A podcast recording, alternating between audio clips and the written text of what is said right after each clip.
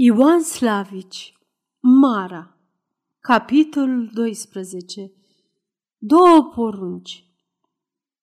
Nu poate, așa zicea rânduiala breslelor, să intre în rândul stăpânilor decât acela care, pe lângă toate celelalte, a mai făcut și 2 ani de călătorie. Așa e bine. Numai încetul cu încetul, sub buna pază, prin multe ispitiri, numai după ce s-a lovit cu capul de toate zidurile și a dat destule dovezi că e destoinic de a se povățui însuși pe sine, are să ajungă omul stăpân de capul său și povățuitor pentru alții. O știa și Huber aceasta și ținea ca feciorul lui să treacă și el prin toate ispitirile. Hubăroaia însă nu mai putea să aștepte. Lasă! Că atâta om avea și el pe lumea aceasta și viața era numai o tânguire, fără de dânsul. Dar vedea cu ochii că i s-a stricat băiatul de când umbla răzles plin lume. Nu mai era ca mai înainte, parcă l-ai fi scos din cutie. Își pierduse voia bună, petrecea nopțile numai el știa pe unde și le făcea toate cu deasila. Apoi, feciorul ei nici n-avea nevoie să-și risipească zilele vieții lucrând pentru alții, când putea să lucreze într-al său și să-i fie mumei sale de ajutor. Gaură în cer nu se făcea dacă Bocioacă, starostele, închidea un ochi și nu băga de seamă că mai lipsesc vreo 6 luni din cei 2 ani de călătorie. Legile, dacă-i vorba, oamenii le fac. Și tot ei le împlinesc, după cum le vine la socoteală. Și mai presus de porunca împărătească e porunca lui Dumnezeu, care rânduiește ca tot copilul să vie la nevoie părintelui într-ajutor. Era destul o vorbă pusă de Huber pentru ca dorința ei să se împlinească. Huber însă nu voia să pună vorba aceasta. Nu-i ședea lui bine și nu-l ierta firea să se umilească cerând de la Bocioacă un lucru pe care acesta era dator să nu-l facă. Apoi, el nu putea să se uite cu ochii buni la feciorul său. Nu-l mulțumea deloc. Păi era deseori rușine că are asemenea fecior. Cu totul altfel și-l dorea și și-l închipuise. Lasă, că nu mai era bun de nimic în măcelărie, dar îi venea, când i-a văzut cartea de călătorie, să o arunce în foc, ca să nu mai vadă și alții. Timp de 1 an și jumătate, cât a călătorit, n-a lucrat decât vreo 8 luni. De aici înainte a umblat hoinar, trăind din banii pe care îi trimisese mumă-sa. Cum putea el să-și dea măcelăria pe mâna unui asemenea om? Trebuia să mai umble, să se mai frece prin lume, să-și stâmpere valurile tinereților, ca să-și vie în fire și să se facă om așezat. Și totuși, părintele e părinte. Era voinic băiatul și deștept. Fusese atâta timp chiar prea cu minte.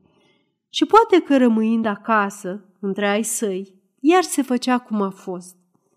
Nu voia Huber să se umilească, dar vrând nevrând, era mai prietenos decât mai înainte cu cojocarii.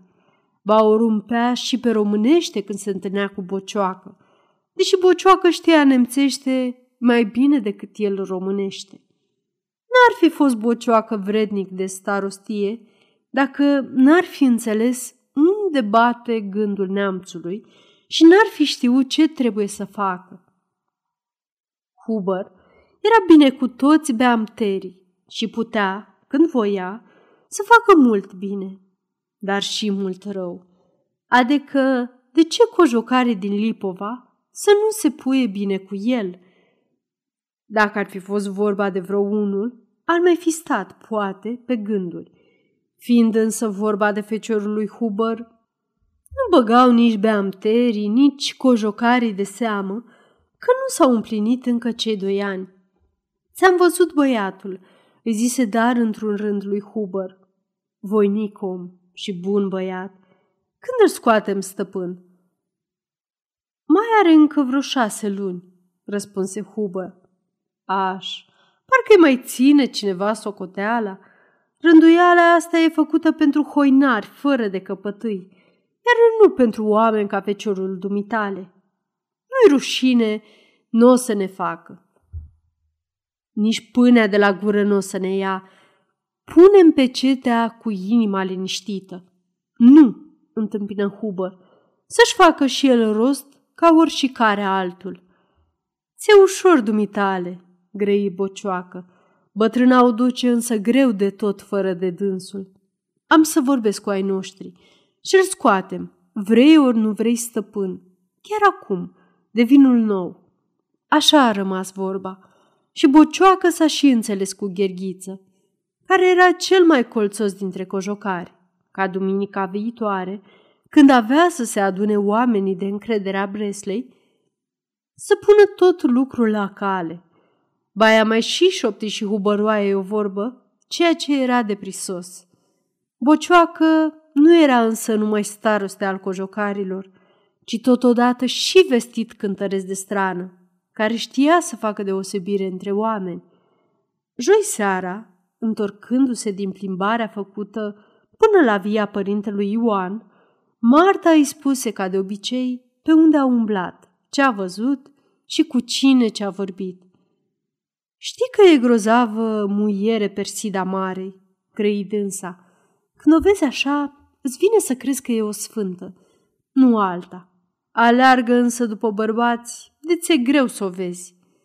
Bocioacă își cunoștea nevasta și nu prea punea multe temei pe vorbele ei. Era femeie și îi plăcea să vorbească despre altele mai rău decât bine.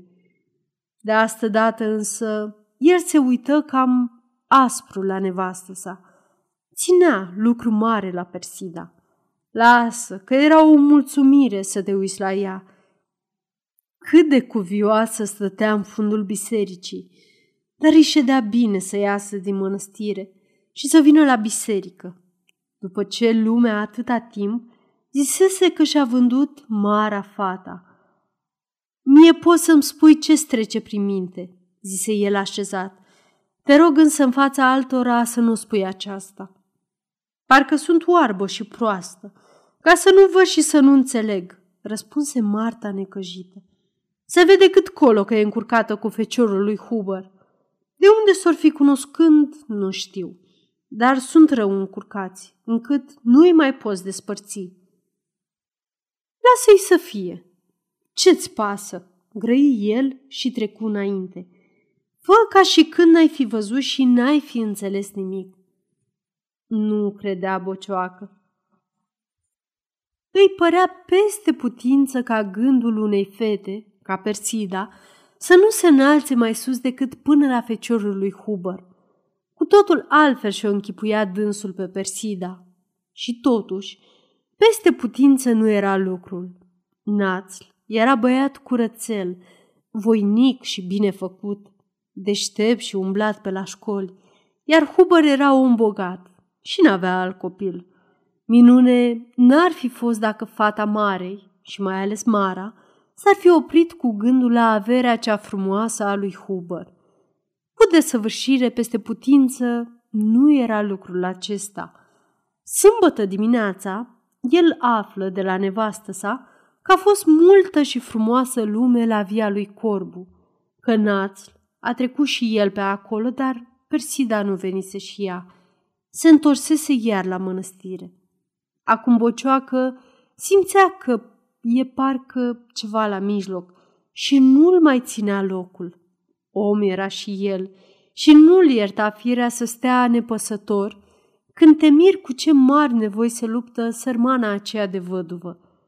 Cine adecă să-i vie în ajutor dacă nu el, starostele cojocarilor, și totodată stăpânul fiului ei? El era cel mai apropiat, era îndrept, ba chiar dator să cerceteze și să facă ce poate, pentru ca femeia aceea să vadă că nu e nici ea singură în lume. Pe la amiază zi, el trecu așa, ca din întâmplare, pe la via Marei. Mara alegea struguri, îi lega perechi cu fire de tei și atârna pe prăjinile întinse în cramă.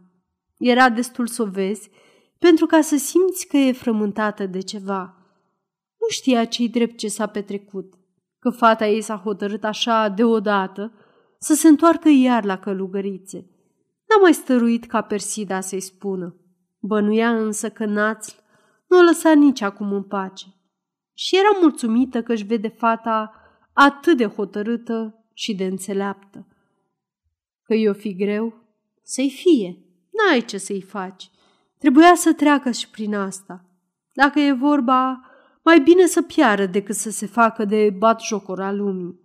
Și totuși, din când în când, ea se oprea în loc cu capul ridicat și-și sufleca mânecile. Era parcă fiica ei suferea de o boală grea, pe care numai timpul și firea cea trainică poate să o lecuiască, încât nu-ți rămâne decât să suferi și să aștepți. Dumnezeu însă nu o făcuse pe Mara să aștepte. Firea ei o mâna mereu înainte. Ea trebuia să urnească din loc, să facă ceva. Cum adecă? Fata ei să stea viața toată în mănăstire ca să scape de neamțul ăsta? Nu e alt chip de scăpare. Nu poate ea să-l apuce pe neamțul acela de piept și să-l învețe minte. Nu poate ea să-l ia pe Hubăr de scurt ca să-și pună la rânduială feciorul. Dar strugurii întinși pe Rogojină nu puteau să aștepte și Mara iar se punea să-i lege perechi și să-i atârne pe prăjină. Bun lucru, grăi Bocioacă, și spor. Dar cum? Așa singură? Unde ți-e fata cea harnică?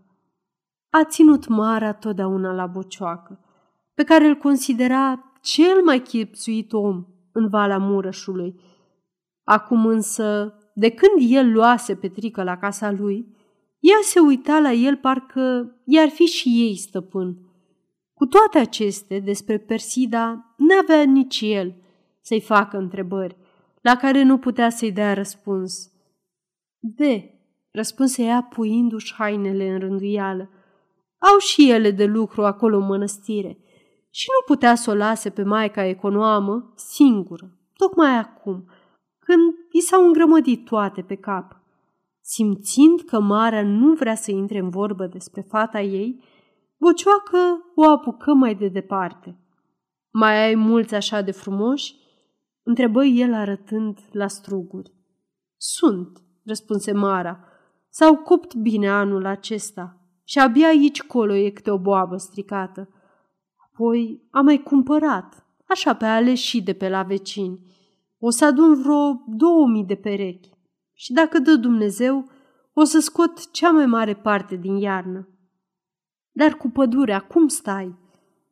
Nici asta nu era întrebare la care Mara putea să răspundă deslușit. Cam greu, grăi dânsa. Iată de femeie ce sunt. M-am apucat de prea mare treabă.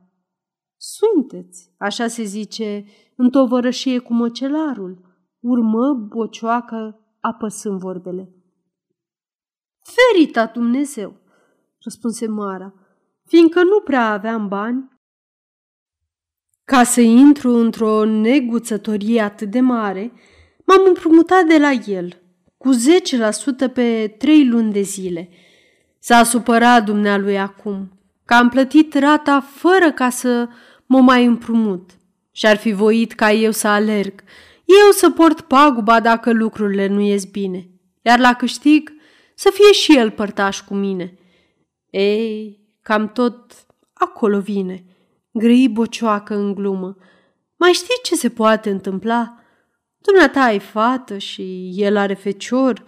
Mara se uită speriată la el, apoi să plecă iar spre Rogojină ca să ia struguri și să-i lege cu tei. Era grozav de greu și nu știa ce să-i răspundă. Dacă vreun alt om i-ar fi zis aceste vorbe, ea l-ar fi ocărât, deși ar fi adus aminte toată viața lui. Bocioacă însă avea parcă un fel de drept de a se amesteca în treburile ei și ea se bucura că dânsul se și folosește de dreptul acesta și nu o lasă singură la nevoie. O durea însă că poate chiar și el să creadă așa ceva și totuși ea nu putea să zică ba. Îmi pare foarte rău, grăi dânsa mâhnită, că mă socotește atât de slabă de îngeri. Dumnezeu, El singur știe cum vrea să ne mângâie și cum să ne certe și voința Lui are să se împlinească. Eu mi-am tras seamă cu mine.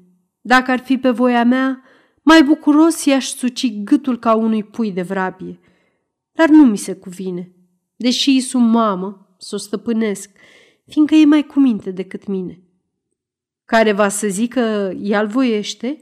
Întreabă o bocioacă cu îndoială. Marea dete din cap.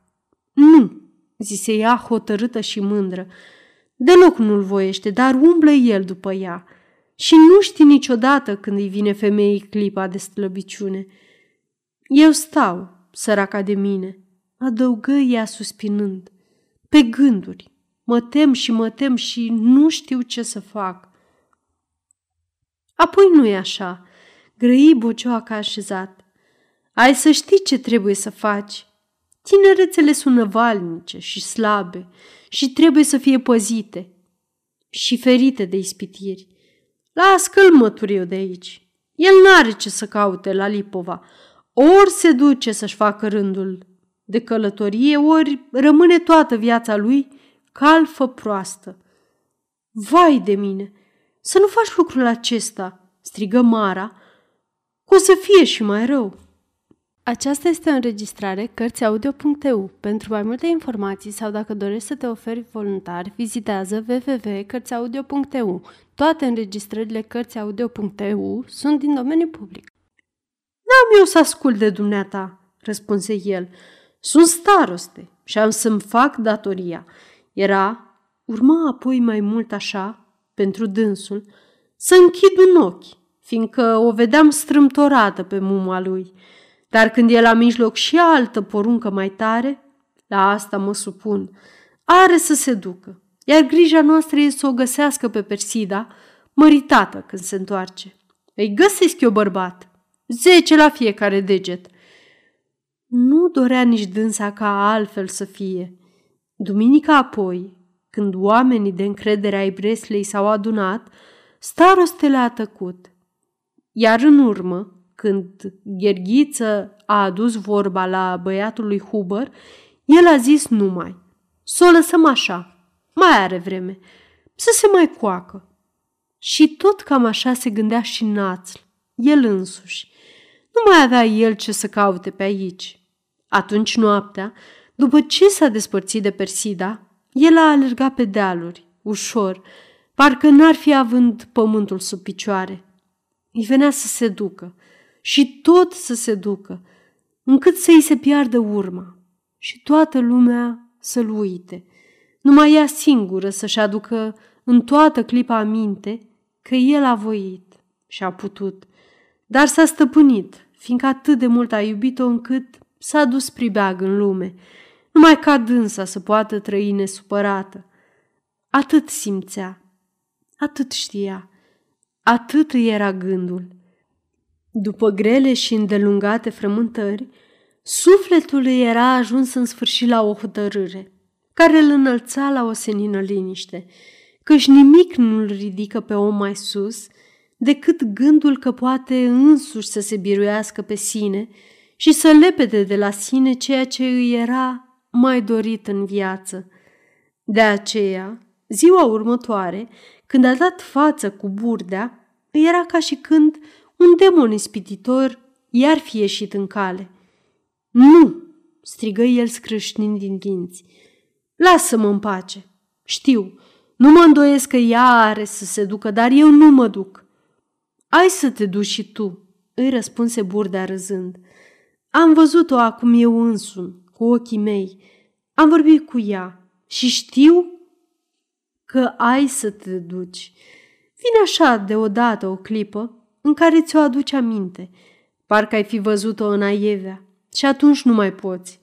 Sunt om și eu și nu poți nici tu să fii mai altfel decât mine.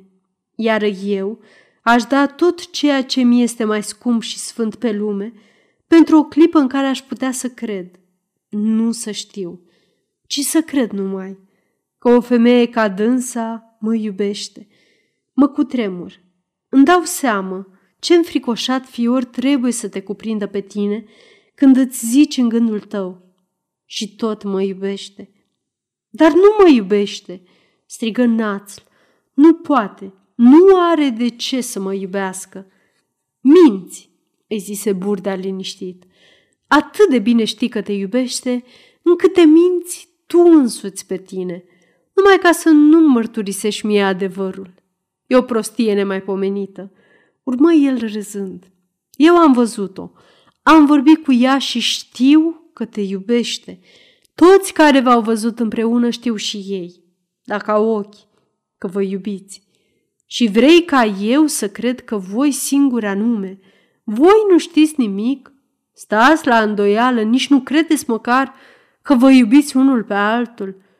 Vezi, dânsa e mai cinstită decât tine, știe și nu se sfiește să mărturisească. Dar de ce vă iubiți? Asta nu se întreabă. Au în lumea aceasta toate lucrurile câte un pentru că. Iubirea e din altă lume și se ivește din senin, fără ca să știi de ce. Se dă pe față fără ca să știi cum și te duce fără ca să știi unde. Ai să vii astă seară cu mine. Ai să mă rogi să te duc cu mine la via lui Corbu. Ai, uite, vine așa deodată, când nici cu gândul nu te gândești. Sunt și eu, răspuse Națl, că e un fel de soartă neîndurată la mijloc. Mi-a deseori parcă stau la marginea unei prăpăstii și știu că am să mă prăpădesc dacă nu mă duc înapoi. Dar adâncimea mă adimenește, capul mi-a amețit și sunt în toată clipa gata să închid ochii și să mă arunc, fie ce-o fi. Nu e pentru mine femeia aceea. Nu sunt eu pentru dânsa. E o nenorocire că ne-am văzut și singura noastră scăpare e să nu ne mai vedem. Parcă de la bunul vostru placa târnă, grei Burdea, râzând iar în bătaie de joc. V-ați văzut pentru că trebuie să suferiți și vă veți mai vedea câtă vreme nu s-a împlinit măsura suferințelor. Națl, dă-te cu îndărătnicie din cap. Ar trebui, zise el cuprins de adânca amărăciune, pentru ca să poți judeca, să știi ce fel de om e tatăl meu și ce fel de femeie e muma ei. Nu, urmă luând și având. Însoțirea noastră n-ar putea să ducă decât la moarte de om. Prea mult a suferit sărmana mea mumă și n-aș putea să văd că încă mai mult să sufere. Uite, vine o clipă că nu mai știi ce faci și ai barda în mână și îi dai în cap cu ea. N-ar fi trebuit, dacă n-ar fi fost el cum este, să părăsești școala și aș fi azi om de dânsa. Ești un nebun. Îl întrerupse Burdea. Ce-ți pasă? Parcă însoțire omenească e ceea ce căutați voi. Parcă popa și părinții au să-și mai vâre și ei nasul în treburile voastre. Hai să o prinzi odată într-un colț și oameni sunteți amândoi. Națl se cutremură în tot trupul. Îi venea să-l apuce de piept și să-l scuture, încât să-i clănțănească oasele. Icoană sfântă din altar, strigă el ridicând mâna, mai bine îmi rup carnea de pe oase decât să sfărâm idolul la care mă închin. Așa ziceți voi cu toții, până ce nu vă săturați de a vă închina, apoi luați icoana și o terfeliți, pentru ca să scăpați. Grăi Burdea, în vreme ce Națl îi făcea mereu semn cu degetul că nu, și nu, și nu. Seara, el cu toate acestea s-a dus la via lui Corbu și era parcă nu mai era om pe lume când a aflat că dânsa n-a venit. Nici n-are să vie, că s-a întors iar în mănăstire. Mai zici și acum că nu te iubește? Îl întrebă cu răutate Burdea. Ai să faci pe dracu un patru, ca să o scoți din mănăstire. Națl nu-i răspunse nimic. Un singur gând îl stăpânea, să fie singur și să meargă, să alerge, să cutreiere văi și dealuri. Și o vedea mereu pe mumă sa, stând singură în măcelărie, și inima îi sângera, încât îi venea să răcnească tare, ca să răsune toate văile și să se cutremure tot ceea ce are viață și sâmte durere. Nu, el nu putea să plece, nu putea și nu putea. Sărmana lui mumă, atât îi mai rămânea în lume, atâta rează, atâta mângâiere, și lumea îi se lumina când se gândea că poate să îndulcească viața ei.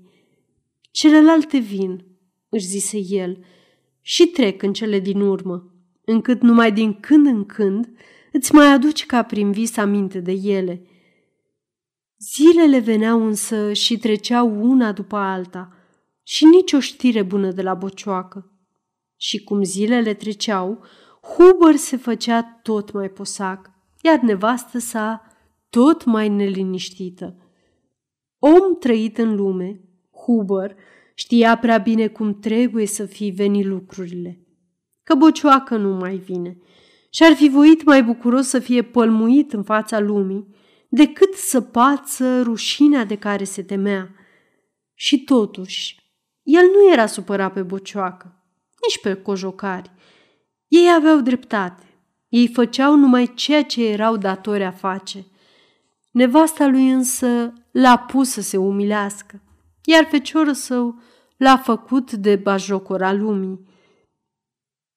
Ai vorbit tu cu Bocioacă?" întrebă în cele din urmă hubăroaia. Ori mi-ai zis numai ca să mă amăgești că ai vorbit." Huber se uită lung la dânsa.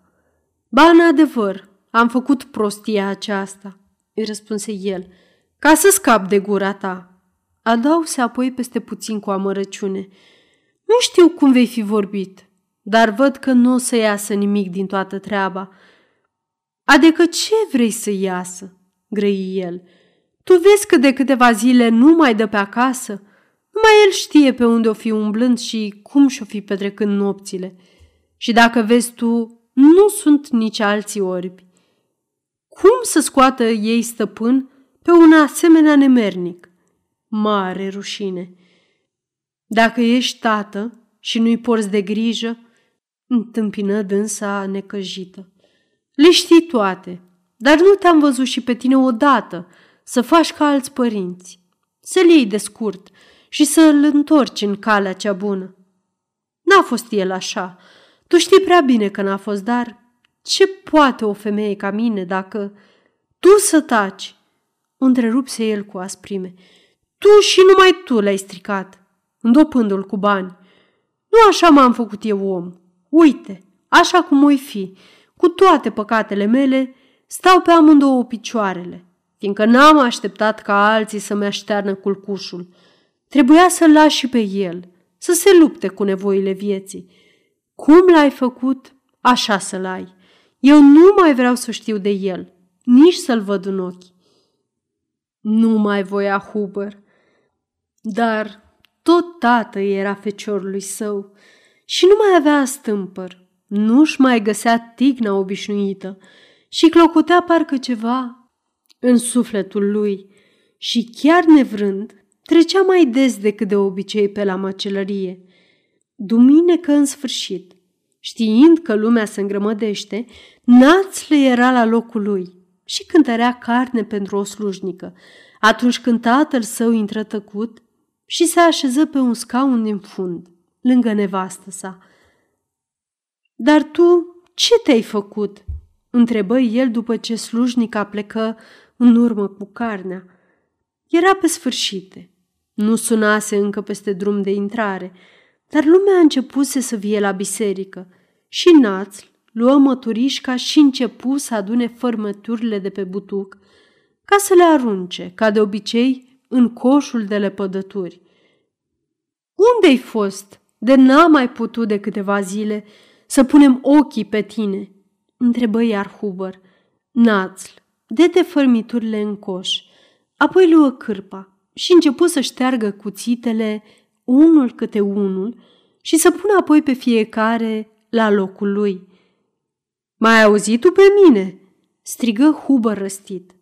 Națl lăsă pe butuc barda pe care o ștergea și se întoarse cu cârpa în mână și râzând spre tatăl său. "Dumneata știi foarte bine că te aud," zise el, "dar nu-ți răspund fiindcă nu pot să-ți spun unde am fost și ce am făcut." "E foarte rău." "Nici eu nu zic că e bine," răspunse Națl și se întoarse iar, ca să șteargă barda și să o pună la locul ei. E foarte greu să cerți pe un om care își mărturisește vinovăția. Hubăr însă ținea să-și certe feciorul și nepăsarea aceasta îl scotea din răbdare. "Nemernicule!" zise el cam tare.